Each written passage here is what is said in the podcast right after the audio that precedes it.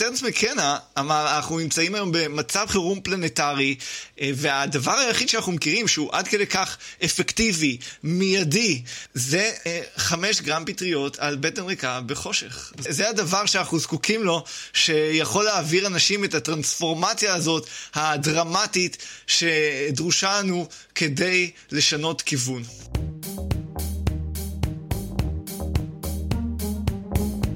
המצב הפוסט-אנושי, אקטואליה בראי העתיד, פודקאסט על טכנולוגיה, תרבות ורוח, עם דוקטור כרמל וייסמן.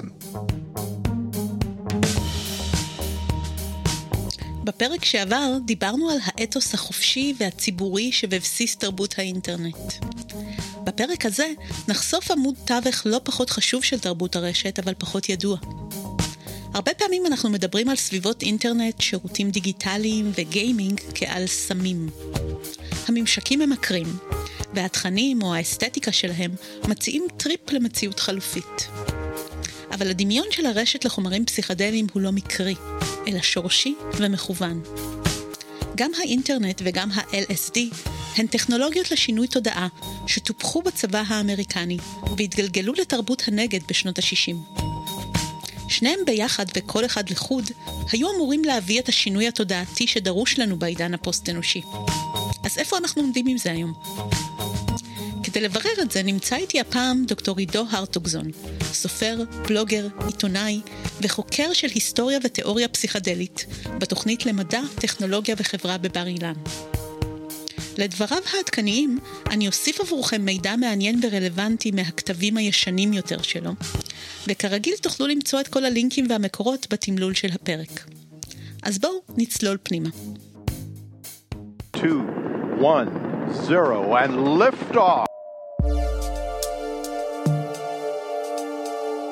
בחורף 1950, המהנדס האמריקאי דאגלס אנגלברט ישב בבית שלו, והוא שאל את עצמו, כמו כל לילה באותה תקופה בחיים שלו, איך הוא יכול לעזור להציל את העולם? מה הוא יכול לעשות בעולם אחרי מלחמת העולם השנייה, העולם שהולך ונהיה יותר מסובך, ואף אחד לא מסוגל להבין, ומלא בפצצות, מה אפשר לעשות כדי להציל את העולם הזה?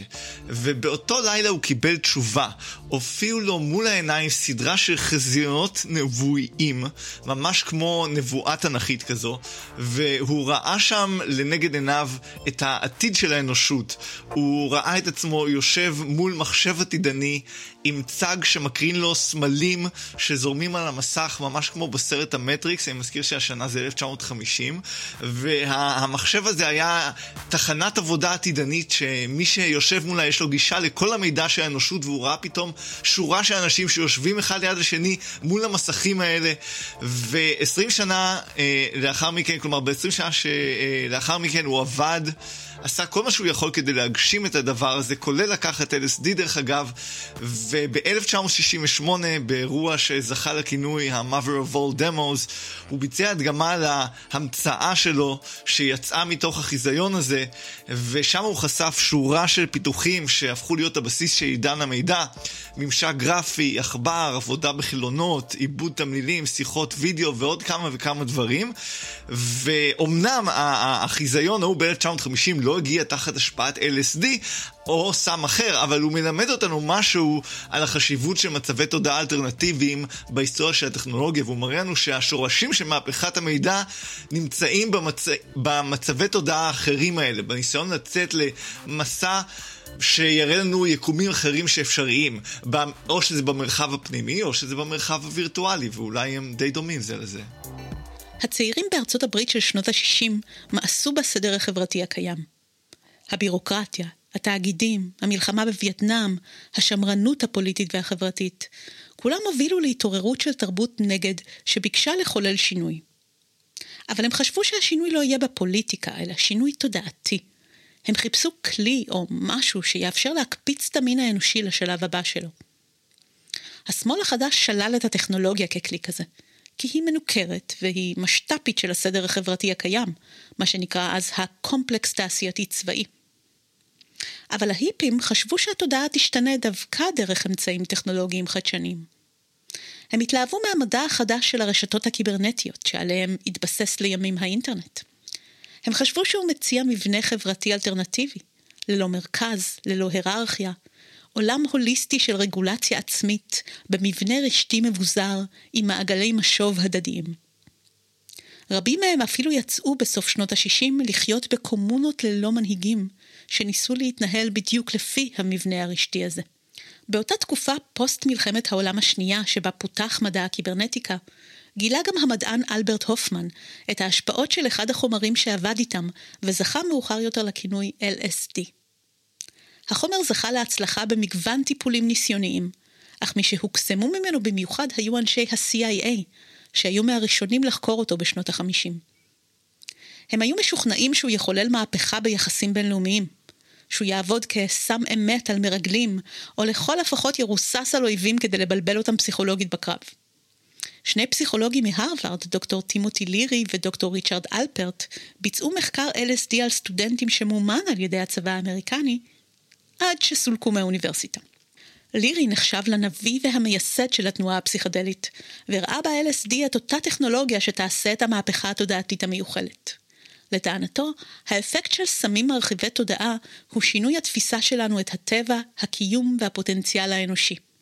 בתרבות הנגד רווחה התפיסה שחומרים פסיכדליים מרחיבים את האמפתיה וההרמוניה, ויש להם אפקט של יצירת מציאות משותפת, תודעה קולקטיבית שלה שותפים כל המשתמשים, ממש רשת תודעתית ומחשבתית שנוצרת. זה מזכיר לכם רשת אחרת, נכון? אז שאנחנו מסתכלים על העולם של תעשיית הטכנולוגיה ועל העולם הפסיכדלי, אנחנו שמים לב ששניהם מופיעים ומתחילים באותו אזור די קטן, שנקרא אזור המפרץ של סן פרנסיסקו. המגלם המוכר ביותר של הדבר הזה היה המגזין ה-Whole Earth Catalog, שסטיב ג'ובס כינה אותו אחר כך הגוגל של שנות ה-60, ושם אפשר היה למצוא כל מיני שיחות בין מהנדסי מחשבים שעמק הסיליקון, שחושבים על איך לבנות רשתות מחשבים דצנטרליסטיות שלא עובדות סביב מחשב אחד מרכזי, לבין אנשים שיושבים בקומונות ומנסים שיטות דצנטרליסטיות לגדל מזון בחוות ובגינות קטנות. אז כלומר, אותם ערכים, דרכים שונות לגשת ולהגיע אל הערכים האלה. ופרד טרנר, חוקר מדיה, כתב הנושא הזה ספר חשוב שנקרא From Counterculture to Cyberculture, ושם הוא מדבר על הקשר האמיץ בין העולם של הפסיכדליה ושל תרבות הנגד של שנות ה-60 לבין התרבות מחשבים באותה תקופה. הערכים שהתרבויות האלה חלקו, כמו דצנטרליזציה, שבירה של היררכיות, העצמה של האינטליגנציה, הרעיון שגם פסיכדלים וגם מחשבים הם כלים בשביל להעצים את האינטליגנציה, להעצים את האינדיבידואל, וכל אלה זה ערכים שבעצם המקורות שלהם הם בתרבות הנגד, בתרבות הנגד הפסיכדלית, שראתה בפסיכדלים כלים לשינוי פנימי, להעצמה של האותנטיות, של היצירתיות, של האדם, להעצמת האנוש, פוסט אנושי אפילו אם תרצי לקרוא לזה, או לפחות טרנס אנושי, להתנסה מעבר לפוטנציאל הבסיסי האולי קצת מוגבל שיש לנו באמצעות פסיכדלים. ובתחילת שנות ה-70, במקביל לזה שחומרים פסיכדלים יצאו מהחוק, התחיל העניין שם לעבור ולזרום יותר לכיוון של טכנולוגיות דיגיטליות, המחשבה שהמחשב האישי והאינטרנט מאפשרים להמשיך את המהפכה הפסיכדלית באמצעים אחרים. וכשסטיוארט ברנד, שארגן את מסיבות האסיד הראשונות בהיסטוריה באמצע שנות ה-60, כותב ב-1972, הוא כותב לרולינג סטונס כתבה, והוא כותב שהמחשב האישי זה ה-LSD החדש. וכשהוא כותב את זה הוא מסמן שהתנועה הפסיכדלית, התנועה הדיגיטלית, היא תנועה שיכולה להגשים את השאיפות של התנועה הפסיכדלית באמצעים אחרים. זה ההמשך של המהפכה הפסיכדלית באמצעים אחרים. והשם של הדבר הזה זכה אחר כך לכינוי סייברדלי. סטיוארט ברנד הוא דמות מפתח כאן. הוא זה שצילם את עם כל ההדגמות של אנגלברט שהזכרנו בתחילת הפרק. וב-1968 הוא יוצר את מגזין קטלוג העולם כולו, The Whole Earth Catalog.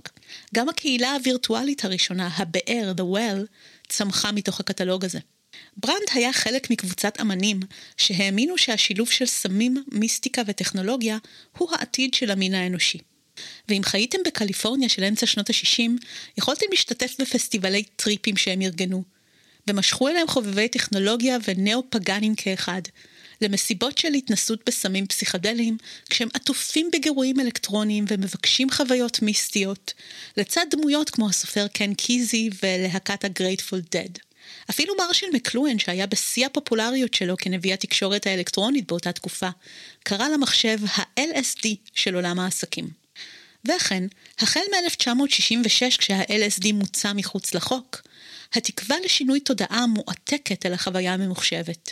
ב-1984, סטיוארט ברנד מארגן יחד עם אחד מכותביו הקבועים, קווין קלי, מי שלימים יהפוך לעורך והמייסד של המגזין הטכנולוגי הידוע ויירד, את ועידת ההאקרים הראשונה. במפגש הזה שכונה הוודסטוק של עולם המחשבים, השתתפו כל המי ומי של התקופה, לרבות סטיב ג'ובס וסטיב ווזניאק מאפל. ושם התברר לבוגרי שנות ה-60 שההאקרים, המורדים החדשים של העולם הדיגיטלי, הם בעצם ממשיכי דרכם של ההיפים. אחת הדמויות שהכי מייצגות את השילוב הזה זה טרנס מקנה, שהיה סוג של פילוסוף הבית של התנועה הפסיכדלית בשנות ה-80 וה-90, והוא היה דוגמה להוגה שאימץ את התרבות של המחשבים והמציאות הווירטואלית של אותה תקופה כמשהו שהוא משלים וממשיך את סט הכלים שחומרים משני תודעה פתחו בפנינו בשנות ה-60, והוא דיבר על זה שמחשבים הם עוד כלי לשינוי תודעה, כמו שסמים מאפשרים לנו לצאת למסעות בתוך מציאויות נחבאות מהעין בתוך התודעה, אז מחשבים מאפשרים לנו לחדור לתוך עולמות וירטואליים שאנחנו לא רואים בעין שלנו, וכמו שסמים מחברים את התודעות של אנשים בחוויות עם איוואסקה למשל, שהשם המקורי שלה, אחד השמות הראשונים שלה היה טלפתין, אז ככה גם רשתות מידע אלקטרוניות מאפשרות לנו לחבר את כל התודעות של אנשים, לראות שכולנו אחד, ממש כמו שסמים עשו קודם לכן. מחשבים וסמים עושים אותו דבר, שניהם משנים תודעה, רק מחשבים הם גדולים מדי בשביל לבלוע אותם, עדיין. והוא הוסיף את המילה הזאת עדיין כבר אז בשנות ה-90, ובצדק, והיום באמת הם כבר קרובים יותר לחדור את הגוף שלנו. ההשפעות של החומרים האלה הם די דומות הרבה פעמים להשפעות של טכנולוגיות דיגיטליות, כלומר טכנולוגיות דיגיטליות יכולות לעורר התמכרות, יכולות לעורר כל מיני חוויות חוץ גופיות, וגם בו זמנית אני חושב כלומר, הקולטנים שהדברים האלה מפעילים הם די דומים.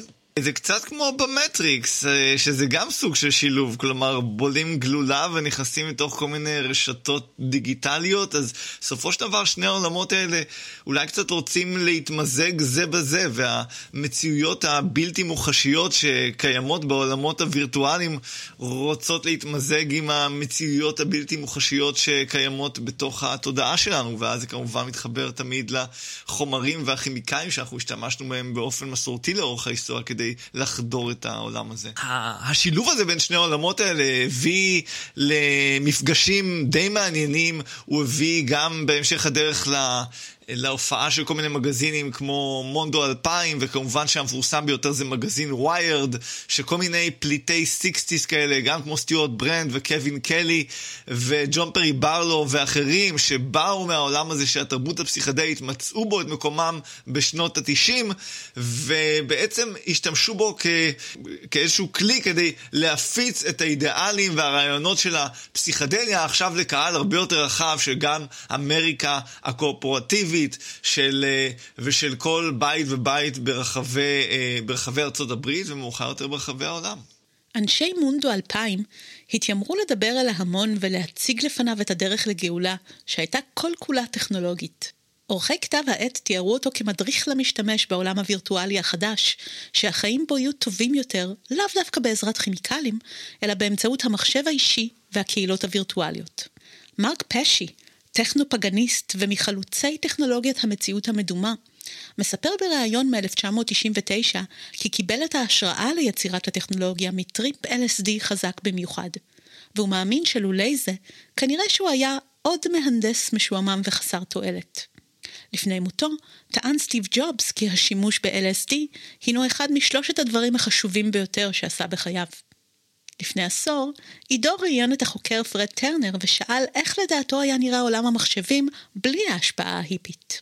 טרנר ענה, דמיין לעצמך את עולם המחשבים במושגים של העולמות הצבאיים הכלכליים שבתוכם הוא פותח. העולם של בקרת הטילים של המלחמה הקרה וחברות הביטוח הגדולות.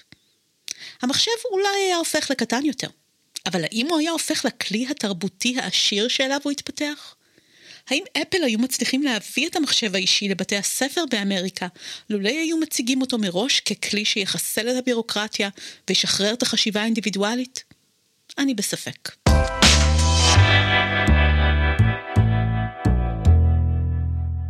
כיום האינטרנט הפך מיינסטרים. החומרים הפסיכואקטיביים עדיין מחוץ לחוק, למרות שיש שינוי הדרגתי בשיח של הלגיטימציה שלהם. אבל הקשר בין שני סוגי הטכנולוגיות נמשך בדרכים אחרות. בתור התחלה, הפסיכדלים ממשיכים להיות מזוהים עם תת-תרבויות טכנולוגיות שונות. זוכרים את ג'ייק אנגלי, הבחור המקועקע עם כובע הוויקינג שבלט מבין תומכי טראמפ שפרצו לקפיטול לא מזמן? אנגלי הוא שילוב מוזר של היפי, נאו-נאצי, גיימר ושמן, שגם כן מטיף לנטילת פסיכדלים בתור גלולה אדומה לצאת מהמטריקס, ושם נגלה שדווקא מה שאנחנו תופסים כתיאוריית קונספירציה, זו בעצם האמת.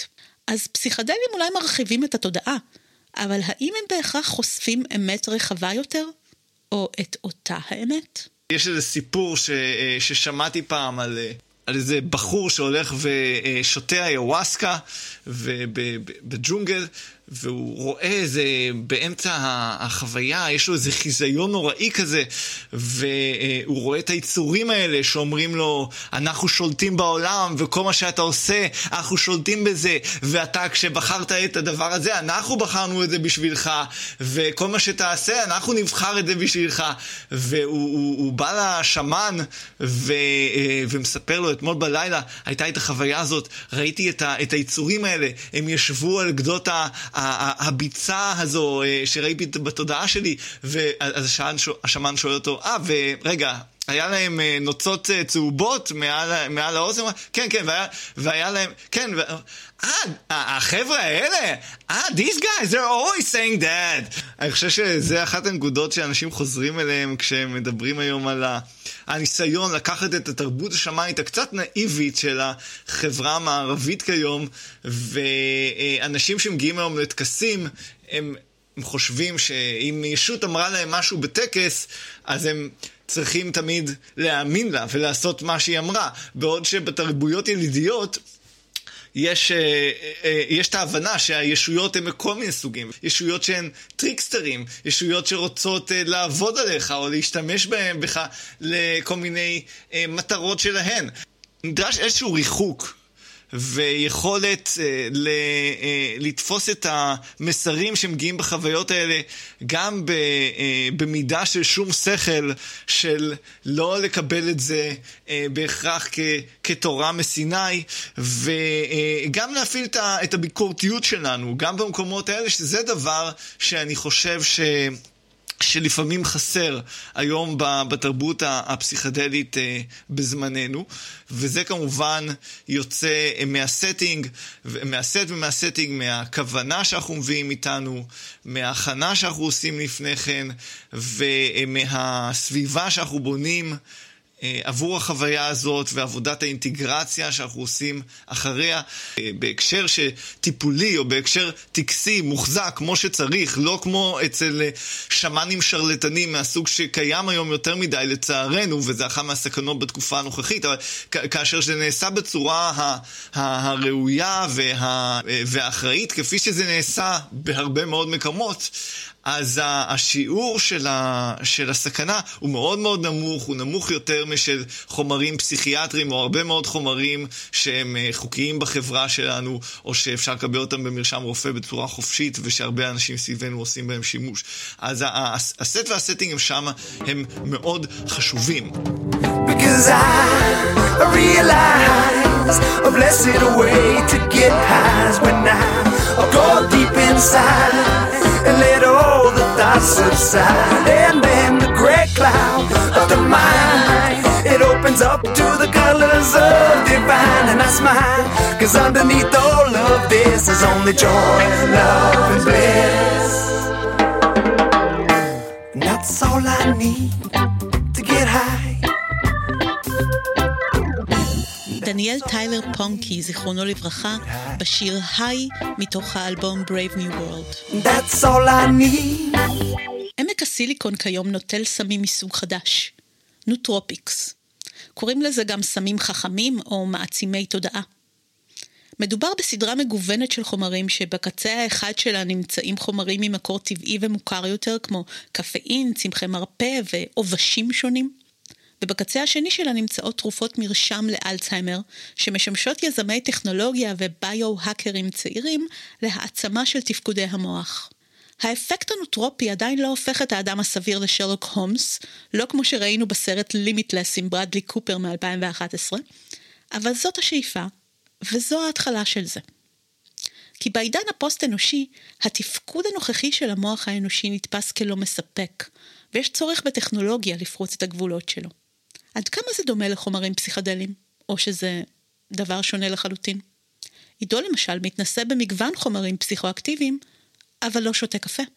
אז הדעה שלי על נוטרופים היא שברוב המוחלט של המקרים מדובר על הרבה מאומה על לא מאומה, וההיסטוריה של החברה שלנו רצופה בניסיונות האלה להשתמש בחומרים משני תודעה כדי להעצים את התפקוד של המוח, אבל אני חושב שאם אנחנו רוצים לצאת מתפיסה רומנטית ודי נאיבית של חומרים נוטרופיים כמשהו שיהפוך אותנו לסופר אדם בסגנון הסרט לימיטלס עם IQ 400, אנחנו צריכים לזכור שהנוטרופיים שנמצאים הכי הרבה בשימוש בעולם שלנו הם חומרים מוכרים ודי פרוזאיים כמו הרטלין שהזכרת, אבל יותר מזה קפאין וניקוטין.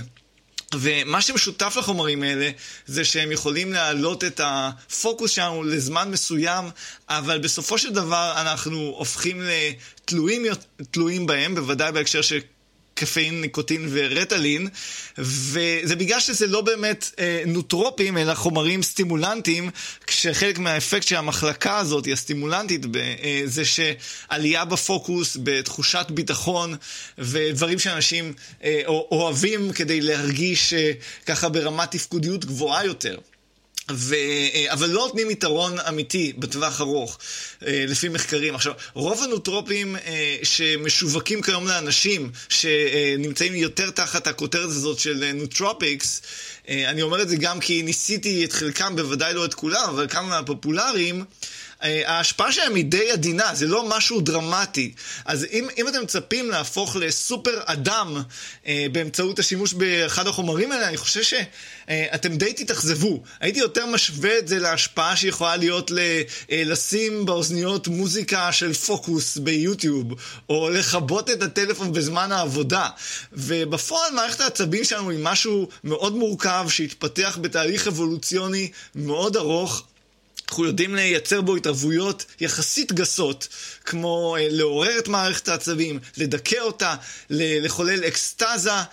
להעצים את האינטליגנציה האנושית זה משהו הרבה יותר מורכב, ואני לא חושב שהנוטרופים שקיימים היום או שיופיעו בעתיד הקרוב צפויים אפילו לגרד את המעטפת. פה אני רוצה להזכיר הבחנה של חוקר המדיה קורי אנטון, שיוצר הבחנה בין סמים הדוקים, tight drugs, לסמים רפואיים, loose drugs. וההבדל בין שתי הקטגוריות האלה זה שסמים רפואיים, loose drugs, מייצרים השפעות דרמטיות על התודעה, שם השפעות שאי אפשר לטעות בהן, כמו LSD או פטריות, הם מטלטלים אותנו מדרכי התפיסה הנורמטיביות שלנו. לעומת זאת, סמים הדוקים, tight drugs, יוצרים, ההשפעות שלהם הן די שקופות, משהו שאנחנו לא כל כך מבחינים בו, כמו השפעה של קפה או רטלין. הם עוזרים לנו להתפקס ולהתאים את עצמנו לדרישות של החברה.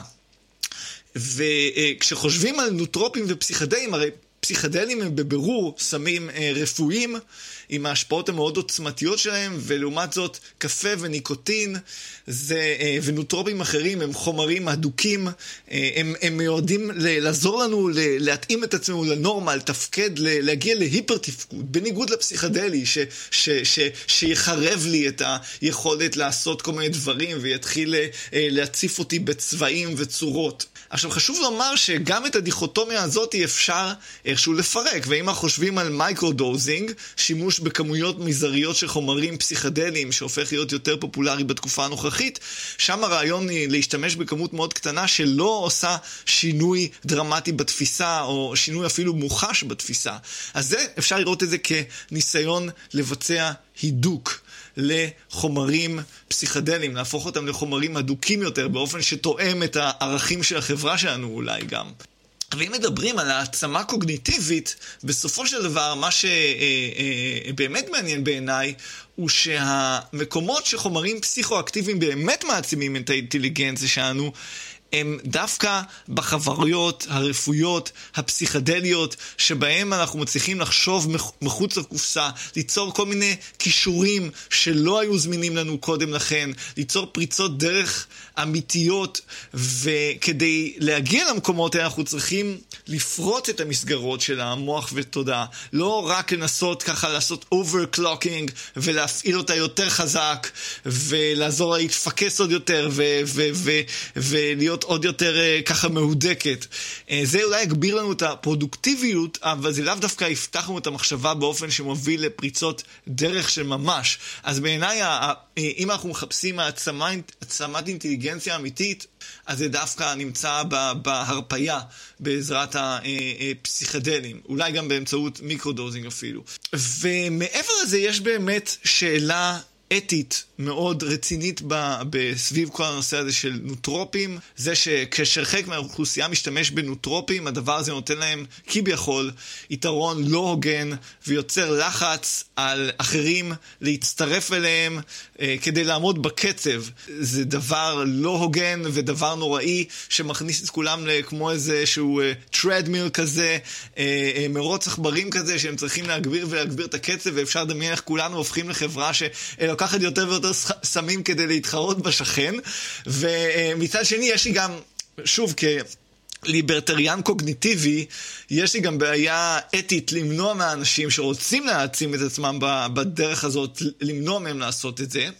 אז אני חושב שהשאלה האתית הזאת היא לא שאלה בדיונית, אנחנו רואים את זה לפי דעתי גם עם קפאין ועם רטלין בוודאי ומודפיניל, שמדובר על סטודנטים בקולג'ים ואוניברסיטאות שיקחו אולי יעברו את תקופת המבחנים עם מודפיניל שמונע מהם את הצורך לישון ונשארים ערים כל הלילה, או רטלין שעוזר להם להתרכז בחומר משעמם. לא צריך להפריז בחשיבות של הדבר הזה. בעיניי אנחנו לא קרובים למקום שנוטרופים מספקים יתרון ברמה שמספק היתרון של מעמד חברתי או מעמד כלכלי שאדם נולד אליו. אז הם יכולים לעזור, אבל זה באופן נקודתי. אם היה מופיע הסם הזה כמו בלימיטלס, שכל מי שלוקח אותו מגיע ל-IQ 400 או IQ 10,000, אז הייתי מודאג, אבל אני חושב שאנחנו עדיין רחוקים מזה. קיים פה הדמיון שהצבעת עליו, של לקחת אנשים בריאים ולהעצים את התפקוד שלהם, את החוויה שלהם. זה רעיון שבאמת נקשר עוד בפסיכדלים, והיה אחד מהמקומות שהכי התנגדו לרפואה הפסיכדלית לאורך ההיסטוריה. כלומר, הטבו הזה של הרפואה, על לקחת אנשים בריאים ולתת להם חומר שיהפוך אותם ליותר טובים מבריאים, זה משהו שהרפואה לא מקבלת, כי הרפואה רואה את המנדט שלה בלעזור לאנשים חולים, לא בלשפר את האדם. במערכת רפואית הומניסטית, תרופות נותנים רק למי שמוגדר כחולה, למי שיש בעיה בתפקוד. אבל צורת החשיבה הפוסט-אנושית רואה באדם הרגיל מבנה מוגבל שניתן לעשות לו האקינג, לפרוץ את מגבלותיו או לשדרג אותו בעזרת חומרים כימיים. העתידן ריי קורצווייל מספר שהוא לוקח תשלובת של כ-70 תוספי תזונה ליום, והדבר נותן השראה לרבים שמבקשים להדביק את הקצב של הטכנולוגיה בעולם שבו רק המשודרג שורד. אבל יש הבדל בין פוסט אנושי שהוא שדרוג או הרחבה של האני, לבין פוסט אנושי שהוא בבחינת הרחבת תודעה לפרספקטיבה אחדותית וקולקטיבית יותר. ועידו טוען שזה ההבדל בין נוטרופיקס לפסיכדלים. למעשה חלק מהמשתמשים בחומרים פסיכדליים קוראים לעצמם פסיכונאוטים. האם המושג הזה, פסיכונאוט, מרמז על מחויבות לנקודת מבט ומודעות קוסמית רחבה, או רק ליציאה מהגוף וריחוף בחלל לשם תענוג וריפוי אישי? אם נדבר ספציפית על המושג פסיכונאוט, זה מושג שטבע הסופר הגרמני ארנסט יונגר בשנות ה-70. המשמעות של המושג הזה זה נווט של החלל הפנימי של הנפש.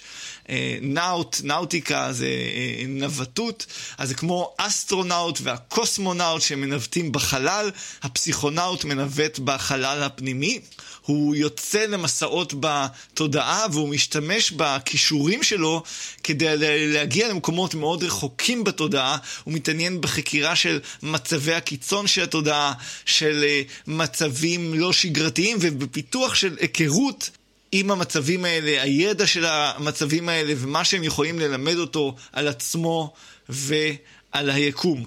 עכשיו, בפועל זו מילה שהיא כמובן כותרת עם גבולות די נזילים, זה אחת הקהילות הכי לא הומוגניות שאני מכיר ובוודאי מאוד לא סוציאליות או קהילתיות. פסיכונאוטיקה במובן ההארדקור של הדבר הזה, זה לא סתם לקחת LSD ולצאת לטבע, אלא זה לקחת LSD עם חברים, אלא זה לקחת LSD בחדר שלך, בחושך, ולשכב עם אוזניות, ולהביט לתוך החלל הפנימי שלך. אז זה משהו שמאוד סוליטרי, מאוד עצמי ואישי, וזה חלק מהתשובה לגבי המחויבות למשהו ככה, מודעות קוסמית רחבה יותר של להכיר את האופי של היקום והעולם. אני חושב שבהחלט תפגשי בקהילה הזאת אנשים מהסוג הזה שמאמינים שזוהי הדרך, כלומר במקום לצאת ולהיות אסטרונאוט ולהיות חוקר של החלל החיצון, אז עוד משנות ה-60 היה לנו את המפגש הזה בין שתי התפיסות האלה שאומר יש את החקירה של החלל החיצון ויש את החקירה של החלל הפנימי. אני יוצא, אני אסטרונאוט של החלל הפנימי ואני חוקר את היקום הזה, ודרך המפגש הזה אני יכול גם להבין דברים על הכוחות הבסיסיים ששולטים ביקום, כמו שגם דרך מבט אישי, בחינה אישית במדיטציה אני יכול להגיע לדבר הזה. אני חושב שפסיכדליה יש בהחלט את האפשרות להוציא אותנו מגבולות האגו והאני שלנו, היא מחוברת מאוד לרעיון הזה של מיסוס האגו. השאלה אם הדבר הזה נשאר איתנו מאוחר יותר בטווח הארוך, היא שאלה שהיא יותר קשה לענות עליה, או פשוט אם לומר את זה אחרת, היא תלויה מאוד במקרה. אחד מהדברים הבסיסיים שהחוויות האלה מייצרות, זה אפשרות לצאת מתוך השטנצים הקבועים של האגו שלנו, ואחת החוויות הנפוצות בחוויה פסיכדלית זה לחזור לכל מיני מערכות יחסים שלנו או קונפליקטים ולראות פתאום איפה לא ראיתי את האדם השני, איפה התנהגתי קצת לא בסדר, לראות את הפרספקטיבה של האדם השני. עכשיו מעבר לזה יש גם, אם את מדברת על האנתרופוצנטריות של התודעה שלנו, יש אפקט רחב ועמוק מאוד של חומרים פסיכדליים, של האופן שבו מחברים אותנו לאמפתיה עם צורות חיים אחרות באופן רדיקלי. עכשיו זה לא נדיר שאנשים שעוברים חוויות עם פסיכדליים פתאום מרגישים כמו קרפדה או כמו יגואר או כמו איזשהו צמח או אולי אפילו כמו איזושהי אבן, וזה כאילו אנחנו יכולים להתמזג עם כל מיני ישויות אחרות. יש איזה חבר שלקח פעם בטעות 6 טיפות אסיד על איזשהו סלע באיזשהו חוף בהודו, ומצא את עצמו מתמזג עם הסלע הזה ומרגיש את הסלע הזה בצורה מוחלטת. אני יכול לספר על חוויה שהייתה לי פעם כשהייתי על פטריות בגן חיות בהולנד, ומה שהיה מדהים בשבילי זה שכל ביטן שנכנסתי אליו הרגשתי את התודעה שלי נכנסת לאזור אחר. בביטן של הזוחלים נכנסתי לאזור תודעה זוחלי, אחר כך הגעתי לביטן של הדו-חיים וככה הסתכלתי להם בעיניים ונכנסתי למצב התודעה שלהם, בביטן של הפרימטים הגעתי לתודעה פרימטית. אז יש איזושהי אפשרות ככה של המיסוס הזה של האגו וצורת החוויה שמאפשר לנו להיות יותר יותר כזה permeable, כאלה יותר מסיסים, יותר חסרי גבול יציב מול העולם שסביבנו. כמובן שיש פה משהו מאוד סובייקטיבי, אני לא יכול להגיד שאני באמת הופך לקרפדה, אבל יש שם משהו שהוא גם מאוד עמוק ושיכול אחר כך לשנות דברים מהבסיס. כלומר, יש שם מחקרים שמדברים על זה ששימוש בפסיכדלים מקושר בעלייה ב-eco-awareness, בתחושת קשר אל הטבע, בתחושת אכפתיות עם הטבע, לטבע, ערכים אקולוגיים, וגם מכן שאמר, אנחנו במצב חירום פלנטרי, ואנחנו זקוקים לשינוי דחוף ומהיר, ויש רק דרך אחת שהיא מספיק אפקטיבית, אמינה ומהירה, כדי להשיג את השינוי הזה עכשיו. ובאמת הצידוק העמוק ביותר לחוויות האלה, לשימוש בחומרים האלה, הוא היכולת שהם לבצע איזושהי התמרה שנשמרת גם לאחר הסיום של השימוש. ובהקשר הזה, אולי זה יפתיע אותך שזה בא ממני, אני חושב שבהרבה מקרים זה מגיע דווקא מפחות שימוש. דווקא כשהשימוש בחומרים האלה נשמר לרגעים מאוד ספציפיים, ולא כמשהו שהוא חלק משגרה יותר יומיומית או קבועה. שאז אני חושב דווקא יש יותר, לפעמים אנחנו רואים יותר את הדברים האלה מתמוססים, כי אנחנו כאילו מתרגלים לדבר הזה, וכבר יותר רגילים להיכנס ולצאת מתוכו, מאשר לחוות את זה בבומבה, ולהגיד אני נוצר וחורט בליבי את הדבר הזה ורוצה לקחת אותו איתי.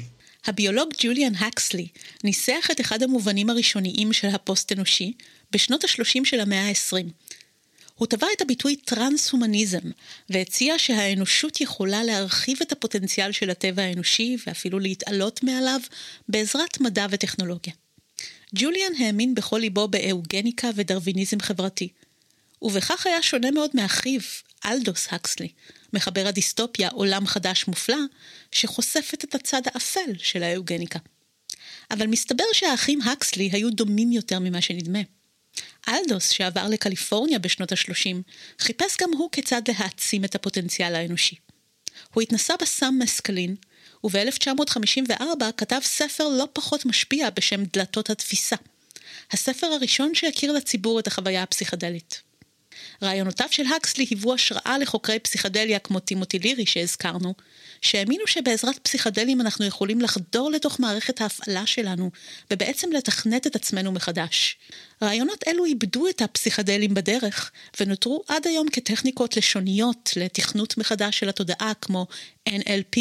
Neuro-Linguistic Programming. אנחנו חיים היום בתקופה של רנסנס פסיכדלי, לאחרי אלפי שנים שהחומרים האלה עמדו במרכז של חברות אנושיות, הם הפכו לטאבו, במשך עשרות שנים היה אסור לחקור אותם, היה אסור להשתמש בהם, בקושי היה מותר לדבר עליהם. ובתקופה הנוכחית, ממש היום, הם חוזרים אל הבמה, ויש לדבר הזה פוטנציאל אדיר בהרבה מאוד תחומים, גם בבריאות הנפש, טיפול בדיכאון, בחרדה, בטראומה, בהתמכרות, בהפרעות אכילה ובכל כך הרבה דברים. יש בזה פוטנציאל אדיר ליוצרים ואומנים ואנשי טכנולוגיה שיכולים להשתמש בזה להעצמה יצירתית ולהעצמה קוגניטיבית. יש איזה פוטנציאל אדיר עבור מחפשים רוחניים. יש שם פוטנציאל עבור כל החברה שלנו באמת בניקור שלה מהטבע ואחד מהשני, ופסיכדלים נותנים סוג של מענה לכל הדברים האלה. אני לא אומר שזה תרופת קסם, אני בטח לא אומר שאין אתגרים בדרך הזו, אבל הוא פותח בפנינו פתחים באמת פנטסטיים, ולכן התקופה הזאת שבה כל הצוהרים האלה נפתחים, ויש איזשהו רנסנס חדש כזה של מחקר והתנסות עם הצמחים והחומרים האלה, תקופה מאוד מרגשת לחיות בה עבור כל מי שמאמין בפוטנציאל הזה. אני מכירה את עידו הרטוגזון הרבה שנים. בצעירותנו, שנינו התעניינו מאוד בקשרים בין טכנולוגיה לרוחניות, אבל תמיד עמד בינינו ההבדל הזה, שהוא ראה בפסיכדליה ממשק בין השניים, ואני העדפתי לשתות קפה ולתרגל טכניקות הדרגתיות של צמיחה רוחנית יציבה. המאה ה-20 הייתה מלאה בהוגים שהיו חסרי סבלנות להמתין לאבולוציה הטבעית והאיטית של האדם, וניסו להאיץ בה. ואני תוהה, למה? מה הדחיפות? כלומר, אני מבינה את הדחיפות של ההתחברות חזרה לטבע בימינו, כשיש משבר אקולוגי, שאגב בוא נעסוק בפרק הבא מנקודת מבט פוסט-אנושית. אבל אני תוהה אם הדחף הזה להאיץ הוא לא זה שיצר חלק מהנסיבות והטכנולוגיות שבגללן המצב הזה פתאום כל כך דחוף. ואם יצרנו עולם שקשה לעמוד בקצב שלו, אולי פשוט אפשר להאט ולפרק קצת במקום לדחוף את עצמנו לשלב הבא ולהדביק את הקצב. ואולי באמת טרנס מקנה ועידו צודקים, וכבר מאוחר מדי. וכשמאוחר אפשר להביא לשינוי רק באמצעות טלטול רדיקלי של חוויה כמו הפסיכדלית. אבל מה אם לפסיכדליה יקרה בדיוק מה שקרה לטכנולוגיית האחות שלה, רשת האינטרנט? שבמקום לייצר תודעת שלום ואחווה אחידה, הסט והסטינג הכל כך שונים שלנו יעצימו ויקצינו את המגוון הקיים, וייצרו דווקא שלל טיפוסים צבעוניים כמו ג'ייק אנגלי הגיימר, שמן פסיכדלי נאונאצי מהפריצה לקפיטול. אז עד כאן להפעם. ועד לפרק הבא אני אשמח אם תדרגו את הפודקאסט באייטיונס או באפליקציה של אפל, ותבקרו אותנו מאחורי הקלעים בפייסבוק ובאינסטגרם. להשתמע בעוד שבועיים.